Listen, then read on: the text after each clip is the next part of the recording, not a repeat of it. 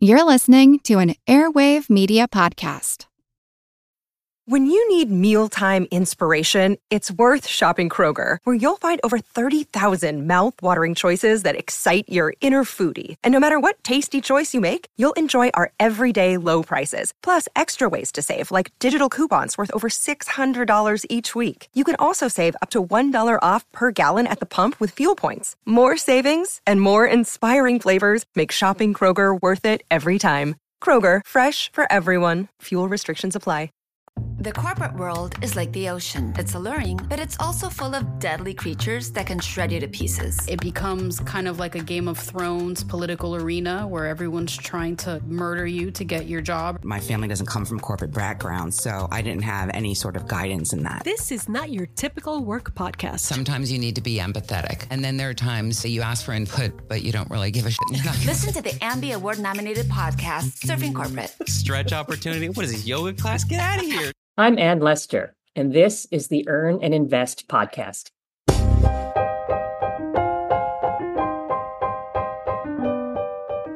I have made some of the most basic financial mistakes. I have bought high and sold low, purchased a whole life insurance policy in my 20s from a family member, blindly invested in individual stocks, and paid an expensive price for subpar mutual fund managers.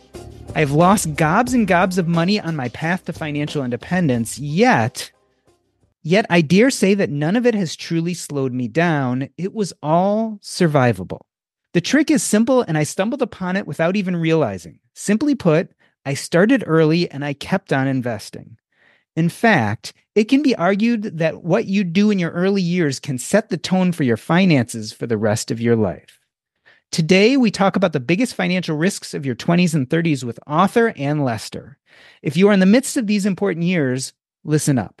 If not, think how you will advise your family and friends.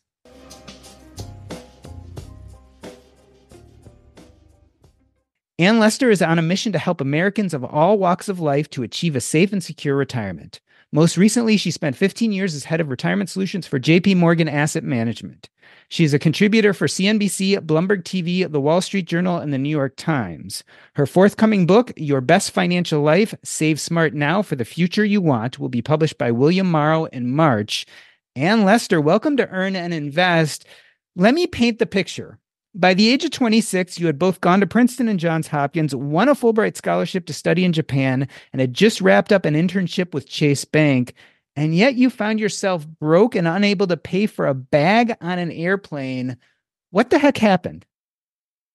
Yeah, you know, it's, I'd like to say it was the only time I found myself like that in my 20s and maybe even early 30s. And sadly, you know, it wasn't true. I, I spend money, I like to spend. And, you know, I think growing up, you know, it's all my mom's fault, right? As I am the mother of two kids, right? So I can say that. But I, I didn't learn how to budget.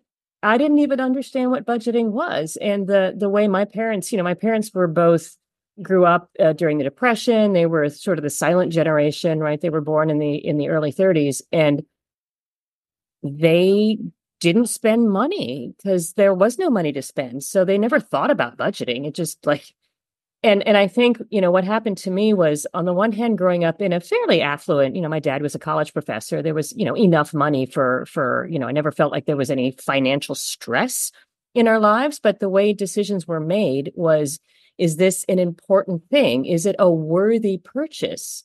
Is it a good purchase? Then sure there's the money for it. I didn't have an allowance. There was always enough money if I wanted to go out with my friends and if my parents thought it was a silly thing I was doing, they wouldn't give me the money. So I didn't I didn't learn to make financial decisions based on like a finite budget. It was like a values based decision making process. And that's all well and good if there's enough money. But if there's not enough money, it doesn't work very well.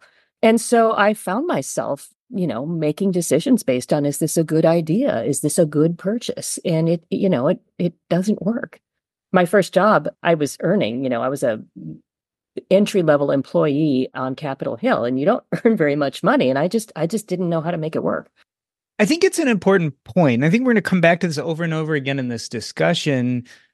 Most of us have been led to believe that you have to be perfect to get money right. But you're a self-admitted spender this episode with not being able to pay for a bag was one thing, but spending was a real hill for you to climb. It it still is. I'll be totally honest. Like I just I just I like to spend. And you know, one of the central tenets of the book is really like learn understand yourself, accept yourself. You know, it doesn't mean you're bad. I'm not a bad person because money burns a hole in my pocket. Like literally, when somebody gives me some money, I go, "Oh, goody, what can I do with it?" Right? I have learned over the decades to set up guardrails around myself so that I don't do things I know I will regret later. But it took me, you know, 10, 10 plus years to figure out how to do that successfully. And and that's that's it's, you know, I, I think a lot of of the way we are around money is a combination of nurture and nature. Right? So the nurture is what what experiences did you have growing up? What lessons were you taught? good or bad, and I, maybe I shouldn't even say good or bad, just what experiences did you learn? Were they about spending? Were they about investing? Were they about it always works out in the end, you know? And also, there's a bit of nature in there, which is what is your behavioral wiring? People do have tendencies towards spending and saving, towards risk aversion and loss aversion that are hard, hardwired into their brains. And so, that combination of those two things really kind of starts determining how you react in financial situations. And if any of those issues were traumatic at all, that just puts a whole other layer of emotion into the whole situation, right? So understanding that about yourself, A, lets you accept it. B, lets you let go of some of the shame and the blame that I think I, I certainly felt about myself financially. And then you can move forward. You've just kind of described your history. You talked about your parents and what they modeled for you. How did this lead to a career in finance?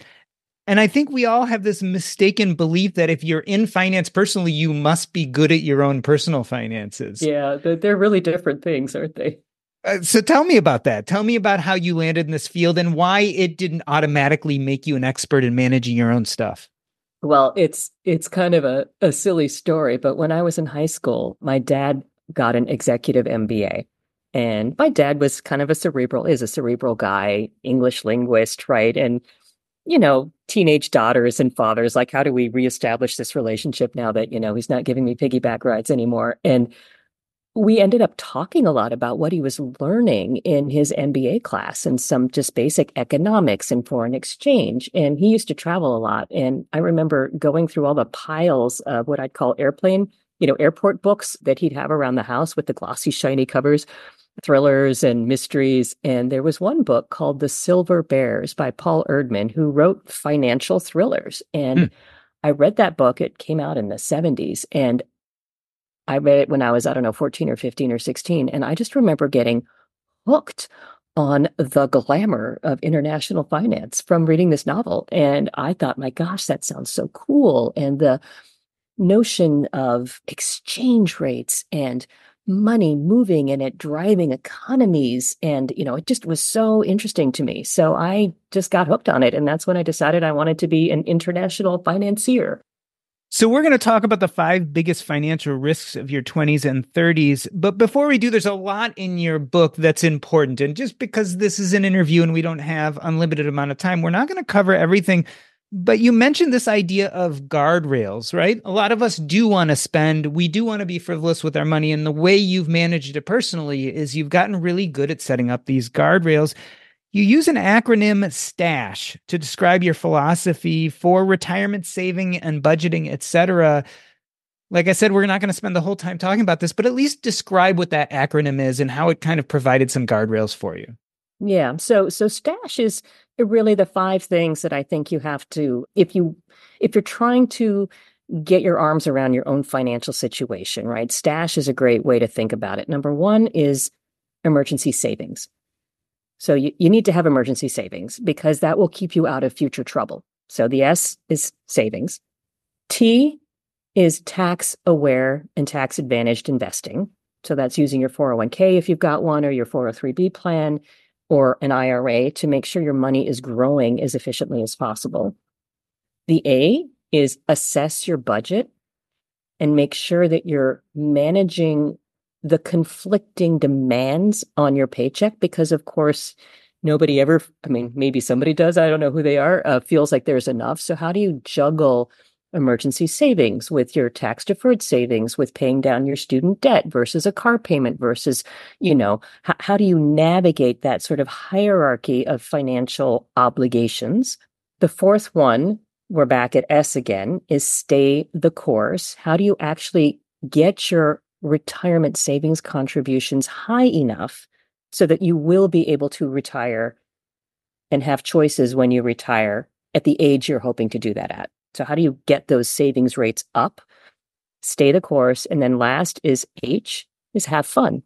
How do you build your savings for all the other things you want to do, like take a vacation, buy a house, have a child, right? How do you think about investing so that your money grows with the appropriate level of risk for those big life goals and frankly enjoying some of it yeah i feel like we sometimes forget the age part at least when we get deep into the personal finance advice yeah and and i mean i'm a spender right so this is what i would say but like i think money is useful and you know having it hoarded away in you know if you're a dragon sitting on a pile of gold that's not doing anybody any good right so if you're hoarding your money and you're not you don't have a plan for it and it's not giving you utility, right? Why are you bothering? Why are you sacrificing to have this pile of money? So we're going to move on to the five biggest financial risks of your 20s and 30s and maybe we'll stick with the T of stash and that brings us to risk 1 not contributing to your 401k or IRA. These are the tax deferred savings that a lot of people have available to them either through their employer or can set up for themselves. First and foremost, how do we balance that off with paying off debt? Because I know, you know, I went to medical school, right? So I'm a physician, and a lot of people come out of medical school with hundreds of thousands of dollars of debt, and they are chomping at the bit if they can to pay that debt off. How do we balance that with things like tax deferred savings? So they're both important. I think, especially if you've got access to a 401k plan or an employer who's going to match your what you contribute to your own retirement, right? That is free money and that is doubling the return of any money you put away. So, you know, objective number one is get the free money because it's free. So Always. typically, typically employers will match. A very common formula is they'll match 50% on the first 6% of your salary that you contribute. So if you put in 6% of your gross paycheck into a 401k plan, they'll put in 3%. Right you're already at a 9% savings rate. Like that's already pretty darn good. So that's the first goal you should try to get to. If you are leaving school and you've just rented your first apartment and you've got these big debts, you may not feel like you can get there on day one. Okay, get as close as you can. This is a little controversial, but if you have low interest rate student loan debt, when I mean low is below the long term expected return in the stock market, which is sort of seven to 8%, let's say. If your interest rates are at four or five, maybe even 6%, I would uh, advocate for making the minimum payments on those debts until you can get that 401k contribution up to the match. Then, when you get the next raise, because you will be getting raises periodically, even in this economy, right? Push the rest of that money into paying down the highest interest rate debt that you have as quickly as you can. And now we're getting into the assess your budget part, right? So mm-hmm. it's this managing, but but to me, the reason it's so important to start saving, even if you can't get all that free money, is because time is literally the most powerful thing that you have on your side in your 20s and 30s. And what you save and invest in your 20s and 30s is going to be doubling at least every 10 years. Let me say that I, I cannot promise that, but over time, the markets have almost always had that rate of return over rolling 10, 15, 20 years of time. There are occasional blips where it doesn't quite work out, but if you wait another year or two, it does roll right back into into into place. So, you know, giving up on the power of that compounding is is going to be very painful later in life and you will have to make much bigger sacrifices in your 40s and 50s. You know, it comes back to my introduction this idea that a lot of mistakes are survivable if they're done while you're young and you're still kind of investing and involved. Yeah. I get it, right? So there's no question free money is good. We want to contribute in tax deferred savings, especially up to the match. But, you know, I've heard it argue from many people that they feel like putting their money in a 401k is like money jail, right? Like, Mm-hmm. what if I want to use that money eventually for a down payment? Or there's all sorts of things on the horizon. I'm in my 20s. I don't know if I'm going to need that cash. And once I put it in money jail, I can't get it out. What do you say to those people? I, I say jail is there for a reason and it's to keep your money safe, right? So this is this is this is one of my guardrails, right? If you stick it there, you can't get it back. Now, this is why that emergency savings fund is the second thing on that list, right? You cannot have your only savings tied up in your 401k plan because you have to have access to cash. You might, you know, God forbid, have a really big injury, have your spouse lose their job. You could lose your job, right? So, so you can't have your only cash locked away forever in in that retirement jail. But once it's there, it's expensive to get out. Now, if you really need it because there's a real crisis or a true emergency, you there are ways to get it. They're not what I would typically recommend as a first stop. I did I did it, right? I tapped into my 401k to uh, buy a loan, which is if you're going to tap it, that's the right way to do it. But It it's for a not- that's roof, not good. right? For a That roof. We had to a put in roof, roof on our house Yeah. right after we bought the house. Had it inspected. The guy was like, "Yep, it's fine. You should have another five Mm. years out of that." And you know, six months later, there we were. So you know, stuff happens. the emergency fund is risk number two is not having an adequate emergency fund Yep.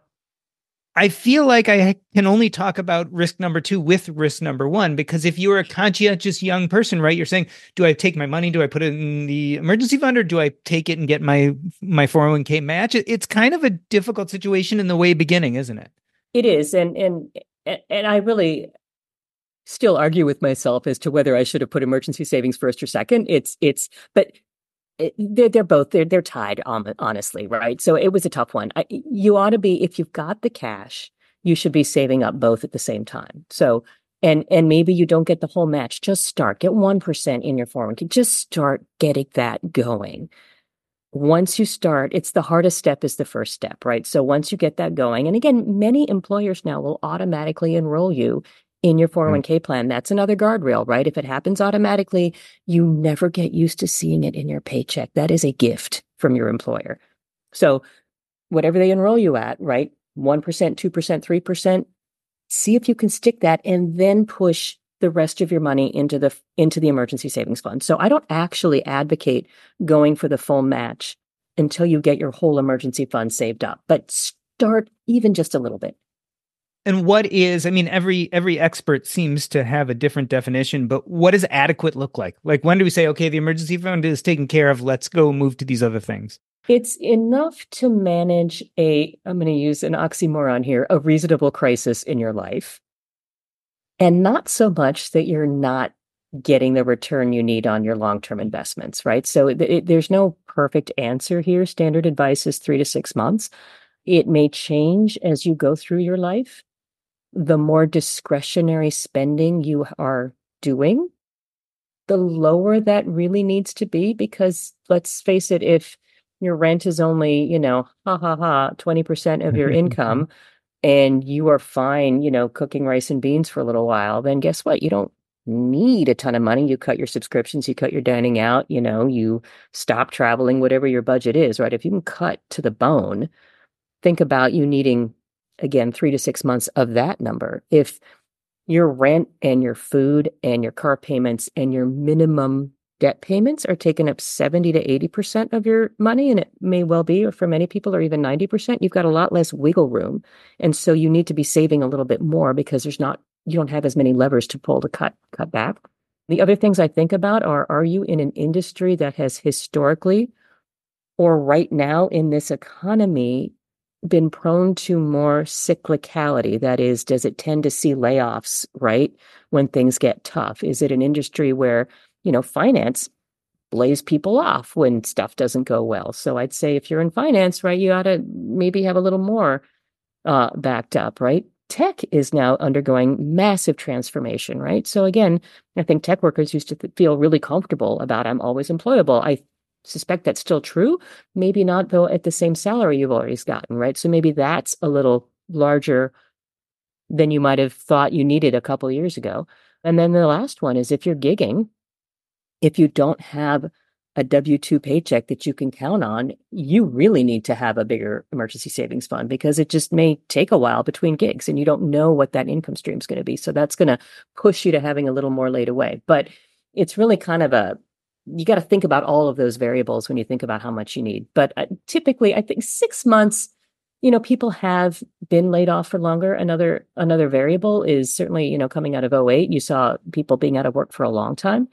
Another variable is do you have a way you think you can start earning some money even if it's not you know your dream job whether it's working retail or driving a Lyft i mean like whatever it is like what can you do to pull in some money and so again if you've got that ability to to cover some minimal expenses then maybe your emergency fund can be a little smaller We've been talking about emergency fund for the people who worry they don't have enough. I've also heard the other end where people who have very high incomes will argue they don't need an emergency fund because they can always take a line out of line of credit out or use their credit card. Have you ever heard that that argument? Uh, I, I, I certainly see the pitfalls with that. I don't know if you do, but I think they're horrifying. I mean, you you you cash flow is king right? And if you don't have cash flow, your debt starts snowballing. If you've got a home equity line and you, you know, those typically are floating, right? They're not fixed. So like your, your interest rate payments could be very unpredictable. I think that is vastly preferable than running up credit card debt. But if you're going to be paying 20, 25% on that stuff, like that's nuts. That's going to be compounding super fast. And you definitionally won't be able to do more than make the minimum payment payments on that. So you're going to have to borrow money to make your loan payments, right? I mean, that's crazy. So getting back to this idea that we don't have to be perfect at this to eventually do well and plan for retirement. You mentioned that you had to tap into your 401k to get a roof fixed. How old were you, Anne, if you're willing to tell us when you finally had the right amount of emergency funds saved? Oh, I'd say in my late 30s right? We were buying houses. We were we're serial renovators, which has gotten us into some trouble. In the, the last, our money pit house is a 1906 Victorian, which needed a ton of work. So, boy, that was just another like. I mean, we love our house, and I love living where we're living, and you know, I think it's all kind of worked out. But like, it was a stupid financial decision, really. Yeah, we were in our late 30s before we really had that set up. And my husband got laid off actually in the middle of all this. Fortunately, he'd been working for this company for 15 years. And fortunately, they had a very generous severance package. So his income replacement from that severance lasted us all the way through when he got another job. But that would have been terrifying had that not worked out that way. And I think that's what kind of got us into okay, actually, we got to stop screwing around with this emergency saving fund thing. Like, like that was lucky, not smart.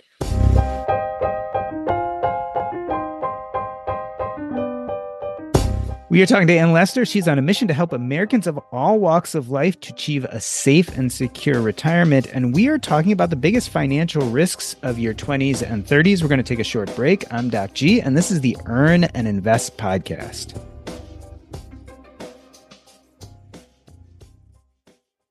This episode is brought to you by Range Rover Sport. Range Rover Sport leads by example with a visceral, uncompromising, and dramatic feel this car helps you rise to the occasion. How does it do that? Range Rover Sport has powerful on road performance and commanding all terrain capability by combining assertiveness with signature Range Rover refinement. This is the car that redefines sporting luxury. The new Range Rover Sport features advanced cabin technologies such as active noise cancellation and cabin air purification, purposeful cockpit like driving position and award winning Pivi Pro infotainment is at the heart of the experience and provides intuitive control of the vehicle systems. Design your Range Rover Sport at LandRoverUSA.com. Once again, explore and build your Range Rover Sport at L A N D R O V E R USA.com. That's LandRoverUSA.com. I have a confession to make.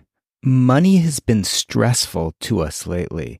Look, we are in the midst of a house remodel. We are sending our first kid to college, and everything I thought I knew about budgeting has been out the window.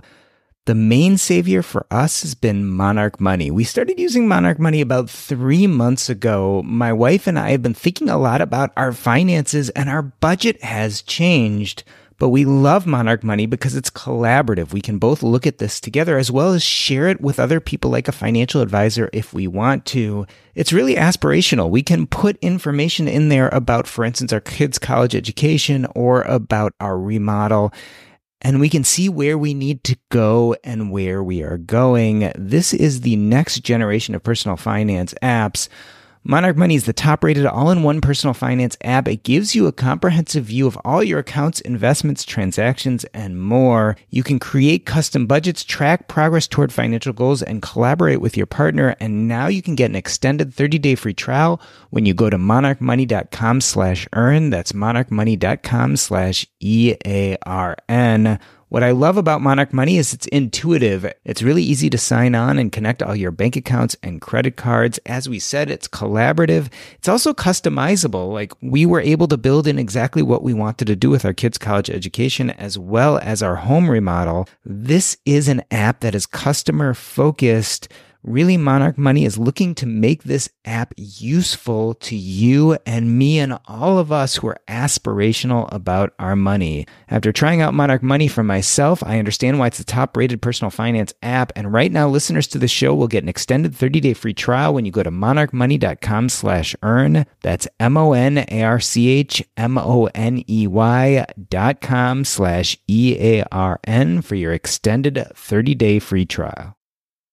We are back with Anne Lester. She is the author of Your Best Financial Life Save Smart Now for the Future You Want, which will be published by William Morrow in March of 2024. And we are talking about the five biggest financial risks of your 20s and 30s. Risk one is not contributing to your 401k or IRA. Risk two is not having an adequate emergency fund. We are ready to move to risk three, which is being underinsured. This is a personal one for me. My father died when I was seven years old, and he had a life mm-hmm. insurance policy. This was in 1980 for $200,000. And I've always been really thankful he had that because my mom invested it and it ended up paying for all of our colleges and medical schools and graduate schools. But looking back now, as someone who understands personal finance, I realize that was woefully underfunded. That was not enough to cover our daily expenses. My mom, luckily, was in the process of getting a job, and that's what she eventually did. Interestingly enough, there was another policy my father was supposed to get that his work forgot to buy for him, which was supposed to be for a million dollars. That's a whole nother story. But talk about being underinsured First and foremost, this is a common problem of young people. Well, and I think for young people, right? Again, I'm really thinking about people in their 20s and 30s, and certainly in your 20s, right?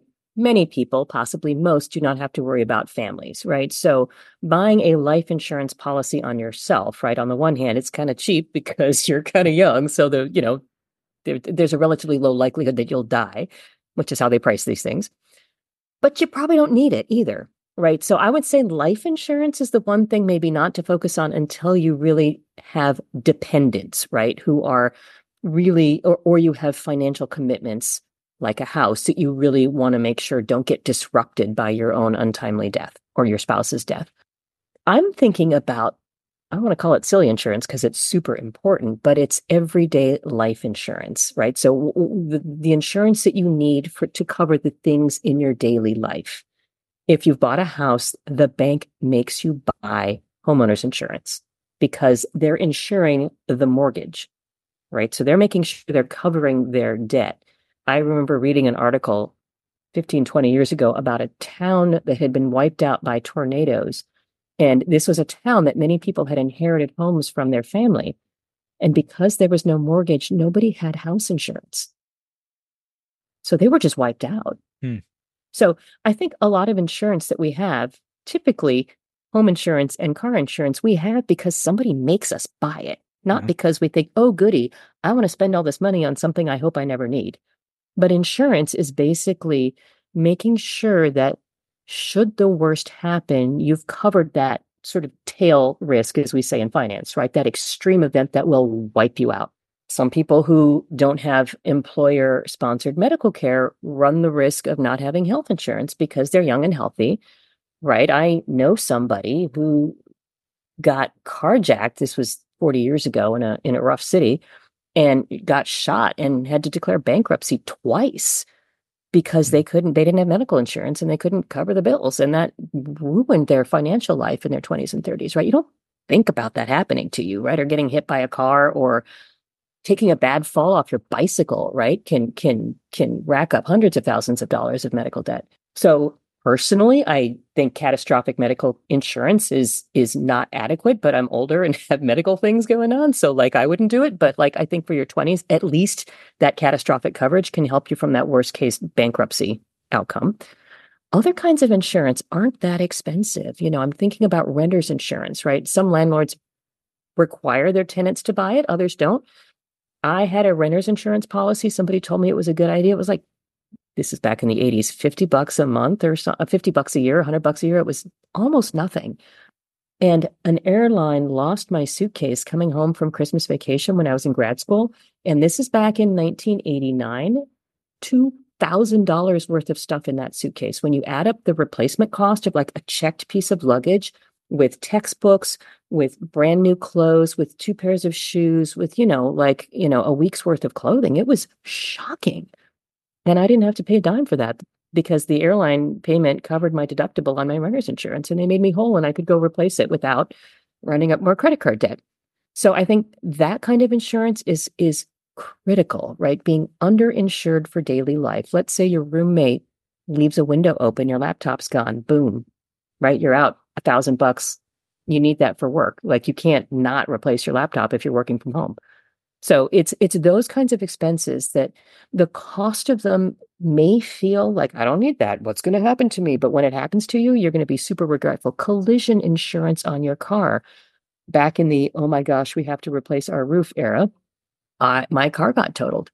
We didn't have collision insurance. It was a crappy old car. It wasn't worth very much, but oh my gosh, I wished we'd paid the extra. I don't know what it was, not very much, because I had to dig deep to buy a replacement junker if I'd had the right level of insurance, I wouldn't have, that wouldn't have, that would have been a blip. It, it's those kinds of losses that when you think about, oh my gosh, I'm paying, I don't know what it is, a, a thousand bucks a year in insurance, and you're insuring hundreds of thousands of dollars of catastrophic loss that will completely derail your financial plan.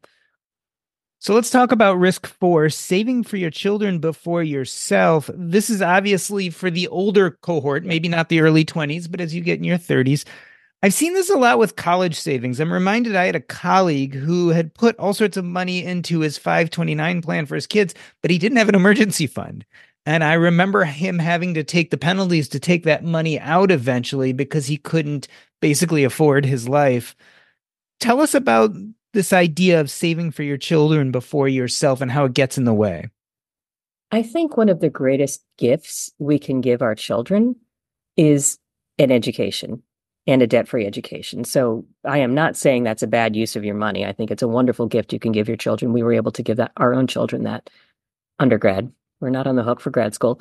We told them that from day one. They're on their own for that. But you can't do it at your own expense because, and I am not the first person to say this. I know Suze Orman says it all the time. There's no other way to fund your own retirement except your own savings. There are lots of ways to fund an education. It may not be the fancy pants education you think your children deserve. It may not be, you know, a linear, we're done in four years, but there are lots of ways to fund an education. And I do think that that losing sight of that and crippling your own future actually puts an enormous burden on your children that you don't want them to have. So, you know, that old saying about put your oxygen mask on first is really true when it comes to finance because you cannot help your children if you have beggared yourself to give them an education. I think about my children now. Would I rather help them get through graduate school or would I rather help them with the down payment if I have the money? I, I think I'd rather help them with the down payment. And I want them to think about the value of the education they're getting and have some skin in the game, frankly. Yeah, people don't always realize like you you you may pay for your kids now despite yourself, but then they're going to pay for you later when you have very little left over. Or they won't, and that's even worse. Mm-hmm. Like, you know, it's it's there just may not be the funds there. And I think there's a real reckoning going on in our society right now about the value of education and how we consume it and pay for it that I think is a, a good conversation to be had. And finally, we are to risk five buying too much house. I mean, isn't the American dream to build wealth with your house? I mean, everyone says their house is the holder of wealth. Are we looking at it wrong? Yeah, we are. So, and I've I've done it twice. So, you know, I I I'm right up there in the guilty in the guilty party. Here's the challenge: you can't eat your house. Uh, you just can't. So, if you want to unlock the wealth in your house, you have to sell it or get a reverse mortgage, which is complex and not something I'm necessarily advocating, although that may be something in, in people's toolbox at some point. So if you're going to be staying in one community for at least five years, and if you've got a down payment, and if you've got the cash flow to cover your mortgage, your insurance, and your property taxes, plus let's call it the house emergency fund, because houses require maintenance, which is another just, or I don't know anybody who's bought a house who hasn't been shocked, horrified, surprised by the ongoing maintenance costs of a house that your landlord pays when you're renting. You don't even see them. Your toilet breaks 200 bucks. A valve breaks. This is just in our house in the last year, and we just finished renovating it, right? So it's not got a hundred year old plumbing anymore a valve got stuck in a shower. We had 10 people at our house over Christmas. Guess what? We have three bathrooms. We can't have one of them offline, right? So plumber comes again, another 200 bucks, right? I mean, it's just, it's just constant. And it's so easy to do the math thinking about the formal cost of the house and forgetting all of the other costs. So you should probably think about it being at least 10% more and you need to have a really honest conversation with yourself about whether you can swing that cash flow, especially if you don't think you're going to stay put for at least five years, because there are fees that you pay when you buy a house and sell a house. Yeah. I mean, has renting gotten a bad name? I feel like everyone is so anti renting. On the other hand, you know, it gives you a lot of ability to change your plans and you know it, it's it's it makes life easier in some ways. Uh, that's why especially for people in their 20s and 30s right until you're really ready to do the proverbial settling down thing you know it really does lock you down. If you're in in the young part of your career you may be changing jobs more frequently. You may be you know entering and exiting romantic relationships. Like it's it's it's a time of change. And you know, we didn't buy our first house until we were in our mid 30s. And, you know, that gave us time to save up a down payment. Um, but we also just kept moving. I mean, we were moving countries, right? We were moving all over the place. So, you know, that was great not being stuck. So I'd, I'd say it's it's a multi multi-dimensional uh, question, but I, I do think renting's gotten a bad rap. And when you think about where you want to find more savings, housing is a big ticket item. Hmm. And you can play with location, you can play with size, you can play with the fanciness, right? Do you have a programmable thermostat or are you dialing a radiator up and down, right? I mean, they're they're they're and you can have a, a conversation with yourself about what do you value? Right? What's important to you? Is it having a 10 minute walk to work? Is it having a backyard? Is it having, you know, and, and those conversations are just as true for renting as they are for for buying. So we've been talking about the five biggest financial risks in your 20s and 30s. What we're really now talking about are people from the millennial and Gen Z generations. A lot of people complain that these generations aren't doing well because there's something wrong with them. They're not good savers. They're not as invested in their jobs. They're not basically doing the right things. Have you found this to be true? What is going on with these generations, or have they been given maybe an unfair situation? I think they've been dealt a very different hand of cards than I was or you were. I also think they've gotten a bum rap being latte sipping, avocado toast munching, you know, snowflakes. And and I, I do think actually, if you look at the data, and I'm a huge, huge believer in data, Gen Z and millennials are saving at higher rates than Gen Xers or boomers did at the same age. Now, some of that is just because of, of what we touched on briefly at the beginning, which is automatic enrollment into savings plans. So, guess what? They just got swept up and into them, and it just happened to them. This is great. Like, that's a beautiful thing. So, I think that's fabulous. I think there's also more understanding and knowledge, not enough, but more than I certainly had about how credit card debt works or the importance of savings. Like, podcasts like this didn't exist. When I was in my 20s, you had to buy a subscription to the Wall Street Journal or read the newspaper if you wanted to get anything about the financial press. And it was at a very sophisticated sort of insider level. So if you were mildly interested in this stuff as a consumer, there was no real way to access any information about this. So I think, you know, the whole FinTok craze about, you know, all of this stuff on Instagram. I mean, I'm I'm contributing to the noise too, right? Like I'm out there putting my own stuff out, but there's so much more awareness of the importance of this. So I think they've totally gotten a bum rap.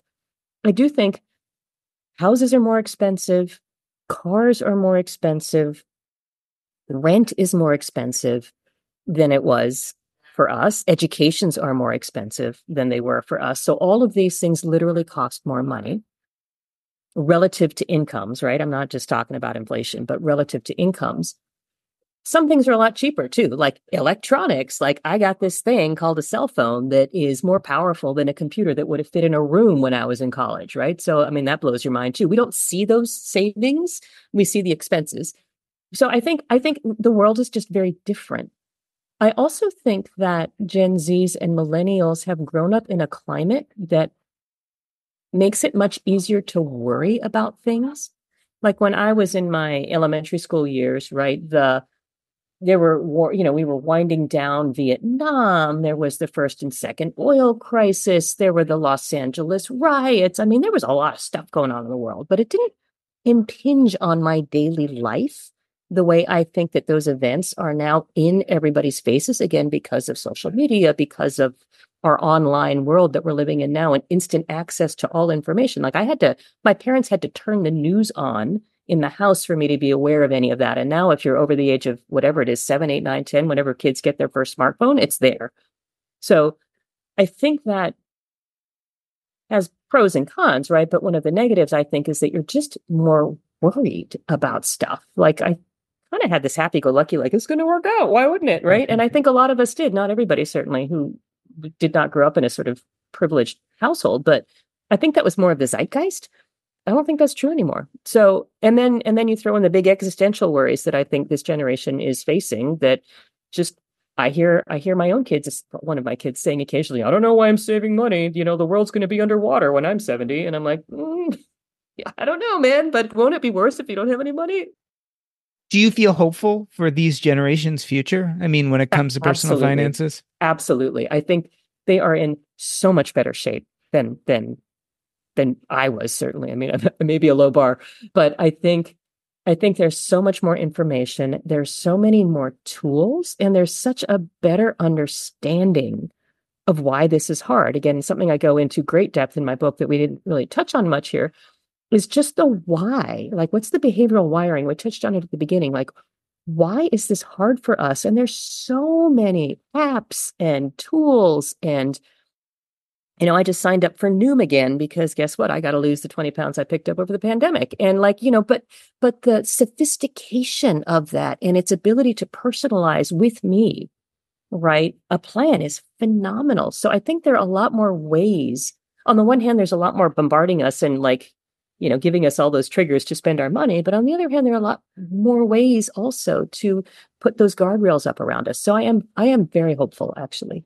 I see a, a level of engagement and commitment to understanding and mastering personal finance that I certainly did not get from my peers. And as you mentioned, I went to Princeton, I majored in economics, I was in finance. I didn't hear that from my peers the way I hear it from almost any 20 something that I talk to today.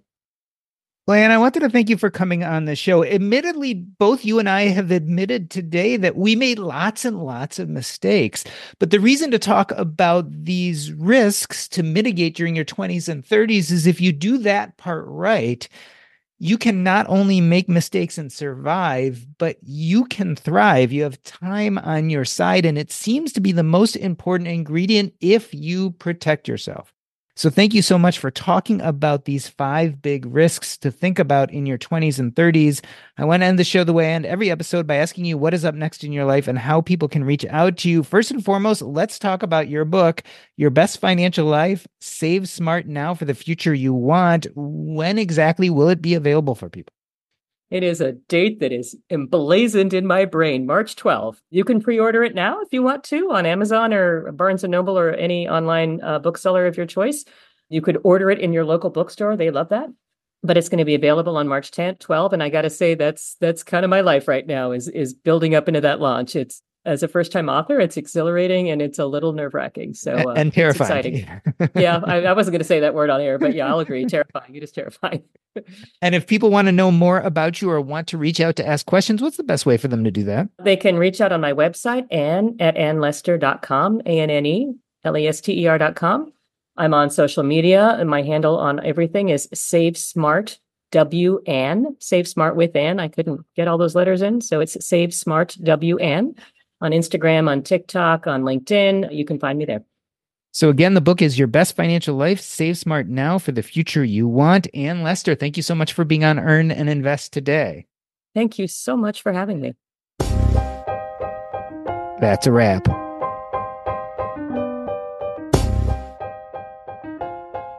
Earn and Invest is now part of the Airwave Media Podcast Network. Visit airwavemedia.com to listen and subscribe to this show as well as other fine podcasts.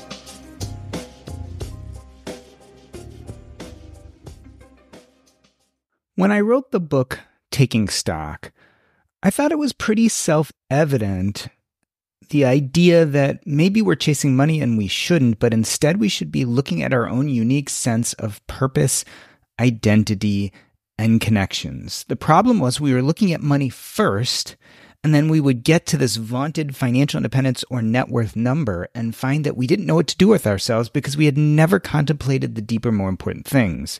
So my answer was let's concentrate on purpose, identity, and connections first. It never occurred to me the backlash I would get when I went out to promote this book and people read Taking Stock and the first thing they would say to me is, Stop telling me to find my purpose. I don't know what my purpose is, and it's making me anxious. I've tried and tried, but I don't know what to do. This was an utter, utter surprise, and it made me actually go to the literature and look it up. Well, how important is purpose? It turns out it's very important. Scientific studies show that having a sense of purpose in life increases your longevity, your health, and your happiness. Hands down, multiple studies. On the other hand, other studies show that 91% of people at some point in their life have something called purpose anxiety. Searching for purpose makes them depressed and anxious and want to quit. This is the paradox. It's a paradox that intrigued me so much that I eventually wrote a book called The Purpose Code. It will be released in January of 2025 through Harriman House Press, which is part of Pan Macmillan. And I wrote this book just to address these issues. I also started the Wealth with Purpose Mastermind and did one on one meetings with each of the members and I found that people struggle basically with three things. One is, I have no idea what my purpose is. How do I define it? That's one. Number two, I'm working in a job currently that isn't fulfilling me. How do I bring purpose into my job, especially now as I have more money? How do I transform into the life I want to live? And three, what does enough look like? What is enough money so that I can start doing the things I want to do? What is enough life? Three big topics. And I realized that through my work as a hospice doctor, being a podcaster, writing Taking Stock, and then the Purpose Code, as well as running the Wealth with Purpose Mastermind, that I have a lot to say about these things. And I have a deeper understanding of what drives people, what helps them find purpose, that healthy kind of purpose, not the anxiety causing purpose, and how to move forward. Because of that, I've decided to start the Path to Purpose coaching program. This is a chance for all of you to sit down and dedicate some time to thinking specifically about what does purpose look like in your life and how are you going to then build the life around that sense of purpose that brings happiness, contentment. How are you going to use the money you've worked so hard to save and invest? How are you going to use that money to live a better life? The Path to Purpose coaching program. The easiest way, if you want to become part of this program, is to go to earnandinvest.com slash coaching. That's earnandinvest.com slash coaching. I'll be doing two types of programs. One is the one I suggest, which is a five pack. That is five one hour sessions, one a week, in which we start with looking at purpose, your career, maybe what enough looks like to you, and working through those five sessions to come to the end in a place where you feel that you can connect with what the next steps are. In other words, where you can feel like if you were stuck, you've now become unstuck.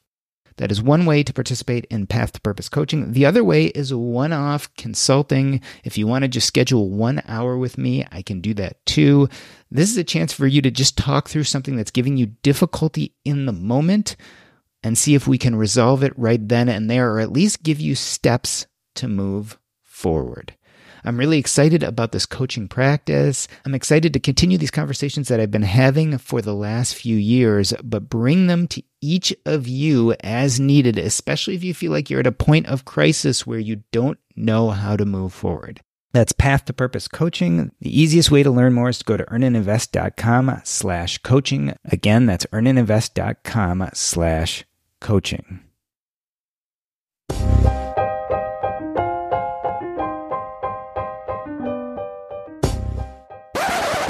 Okay, I keep things running just for a few minutes to catch our after show, what we chat about.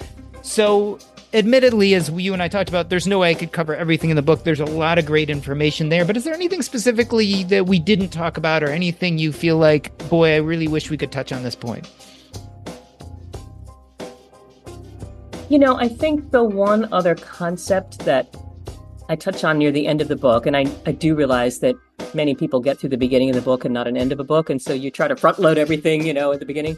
Um, is this concept of stuff is going to go wrong, and we talked about that, right? You can make mistakes and recover, but the other thing that I think is really important is having a plan means that you don't freak out when the bad thing happens. And it may still be bad, like it's not going to not be bad, but you're going to handle it better and you're going to not make decisions from an emotionally vulnerable place.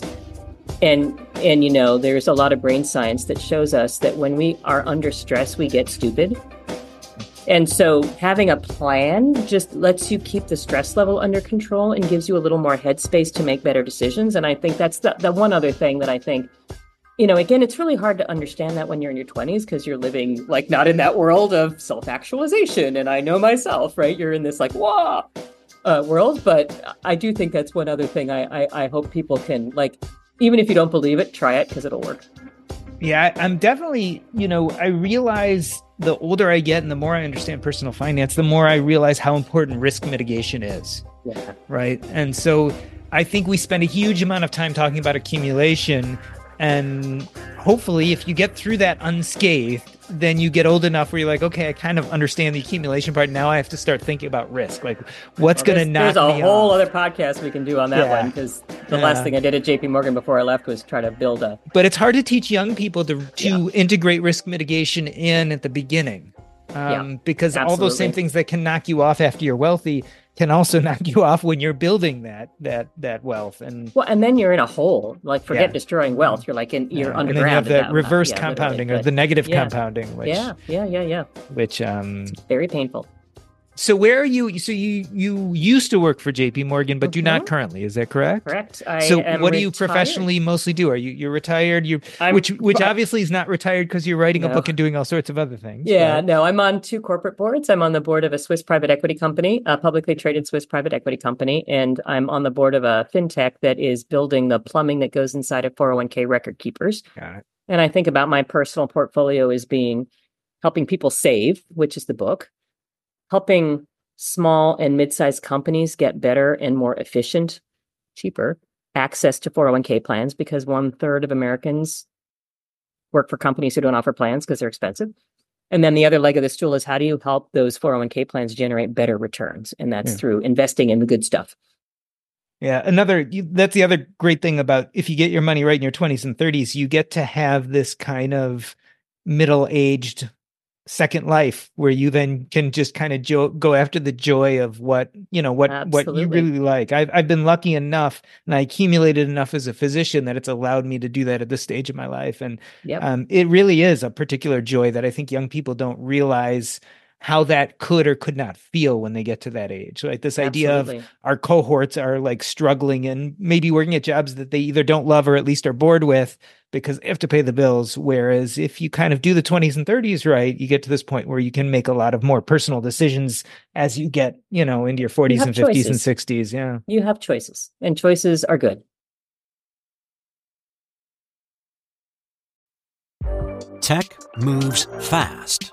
So keep pace with the Daily Crunch podcast from TechCrunch. With new episodes every day, this podcast will give you a quick overview on everything you need and should know about startups, new tech, regulations, and more. Listen to TechCrunch Daily Crunch now, wherever you get your podcasts. That's TechCrunch Daily Crunch, wherever you get your podcasts. It feels really good to be productive, but a lot of the time it's easier said than done, especially when you need to make time to learn about productivity so you can actually, you know, be productive. But you can start your morning off right and be ready to get stuff done in just a few minutes with the Inc. Productivity Tip of the Day podcast. New episodes drop every weekday, so listen and subscribe to Inc. Productivity Tip of the Day wherever you get your podcasts. That's Inc. Productivity Tip of the Day wherever you get your podcasts.